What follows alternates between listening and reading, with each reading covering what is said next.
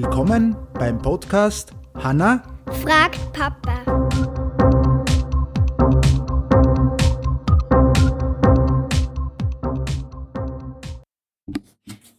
Hallo, Hallo, wie geht's? gut? Gut, ja. Äh, was ist deine Frage heute? Wie kommen die Löcher in den Käse? Wie die Löcher in den Käse kommen? Ja, also prinzipiell wissen wir mal, wie entsteht Käse, wissen wir das grob aus? Milch. Ja, danke.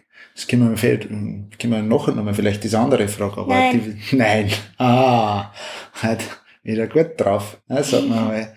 Wie kommen die Löcher rein? Ja, das ist so, dass bei Käsesorten wie dem Emmentaler Käse äh, aus der Schweiz sieht man die runden Löcher dann, wenn man den Käse aufschneidet. Siehst du da? Hm, da Oder noch beim? Bergbaron. Beim Bergbaron sieht man es auch. Genau, das stimmt.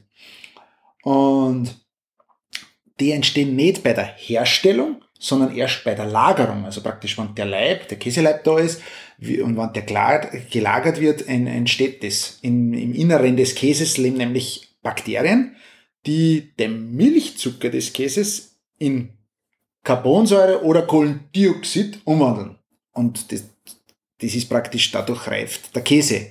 Und das Kohlendioxid ist ein Gas. Ja, und das äh, ist dann im Käse und durch das entstehen dann, wenn sich das, das Kohlendioxid sammelt, entstehen dann Blasen. Und das sind dann die Löcher im Käse. Ja, und ob die Löcher groß oder klein sind, ja, hängt von der Menge des Gases ab.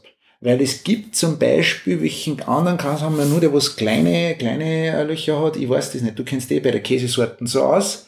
Äh, wir haben ähm, Bergbaron? Bergbaron, wir nehmen einen Emmentaler. Und der Tilsiter. Genau. Der Tilsiter zum Beispiel, der hat ganz kleine Löcher immer.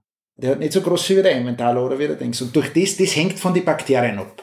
Die, mit dem, was also praktisch die, man den Käse dann macht. Und so entstehen die Löcher im Käse.